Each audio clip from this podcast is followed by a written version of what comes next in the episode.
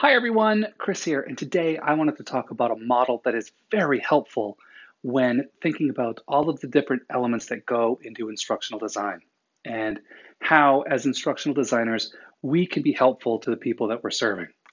And that is the TPACK model. T P A C K. And this model was built upon the TPK model, which was brought up brought to the forefront in right around 1996. And the basic premise of the pedagogical and contact uh, content knowledge model was that um, Shulman, who authored the, the paper on this, discussed how pedagogy and content knowledge were pretty much taught separately. You were taught, if you were lucky, how to teach and how people learned, and then you were taught separately the content that you were going to be teaching. Excited about that beep. Um, and his his um, his premise was that there is overlap, and knowing how to teach specific content is helpful, and they should be taught together. So, building on that, a few years later, um, the first article I found on it was from 1990, uh, sorry, from 2006 by, I'm going to mispronounce these, Mishra and Koehler, Koehler? And they added the T, which is technology. So essentially, the, the idea is to have this as a Venn diagram.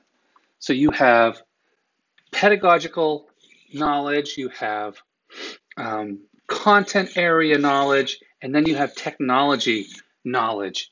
And it's very important because it's the, in the overlaps where all of the magic happens.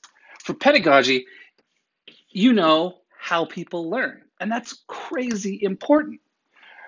For the content knowledge, you know what you're talking about. And the technology, you understand how to use technology. So in these over in these overlaps, you have the the pedagogical, knowing how people learn. And then in this little section here, this is where the pedagogy and the content overlap. And this is knowing how to teach the specific content so that people will best resonate with it.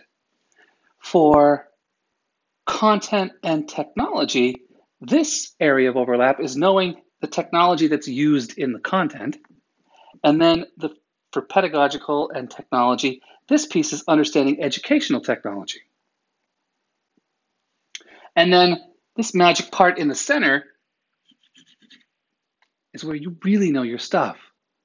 Now, this is crazy important for instructional design because there's a lot of content and a lot of things that are going on in here. Understanding technology, and this includes, right in their paper from um, 2006, using a blackboard and chalk and books. I mean, they, they were just knowing how to use what you have for tools. And then knowing how to use those to teach, and then knowing how people learn. This right here is an area where instructional designers really need to make sure that they have mastery. We often get a subject matter expert, and this is the person we're just expecting them to know their content.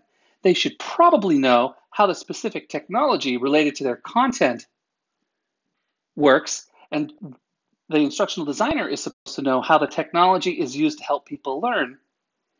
But this becomes part of the content, and we're not expecting the content area person to know how to teach their specific content. That's the instructional designer's job. And I think one of the wonderful things about looking at this model is looking at what the instructional designer brings to the table.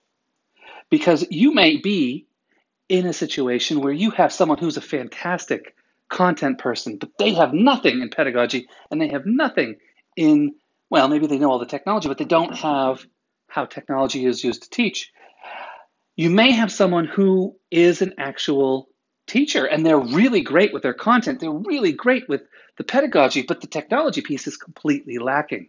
So, looking at this model, you can have a way of identifying what you can bring to the table as an instructional designer to all kinds of different circumstances based upon who you're working with and what they have for skills to sort of round out the skill set that really results in a good educational experience for the end the end consumer, our learners who are trying to learn the content that our subject matter expert is bringing to the table. So that's all I have for today. And um, yeah, this is definitely a model worth taking a very good look at. And luckily, the place to find all kinds of information about this is really easy to remember. It's at tpack.org, T P A C K.org. Alrighty, I will chat with you tomorrow.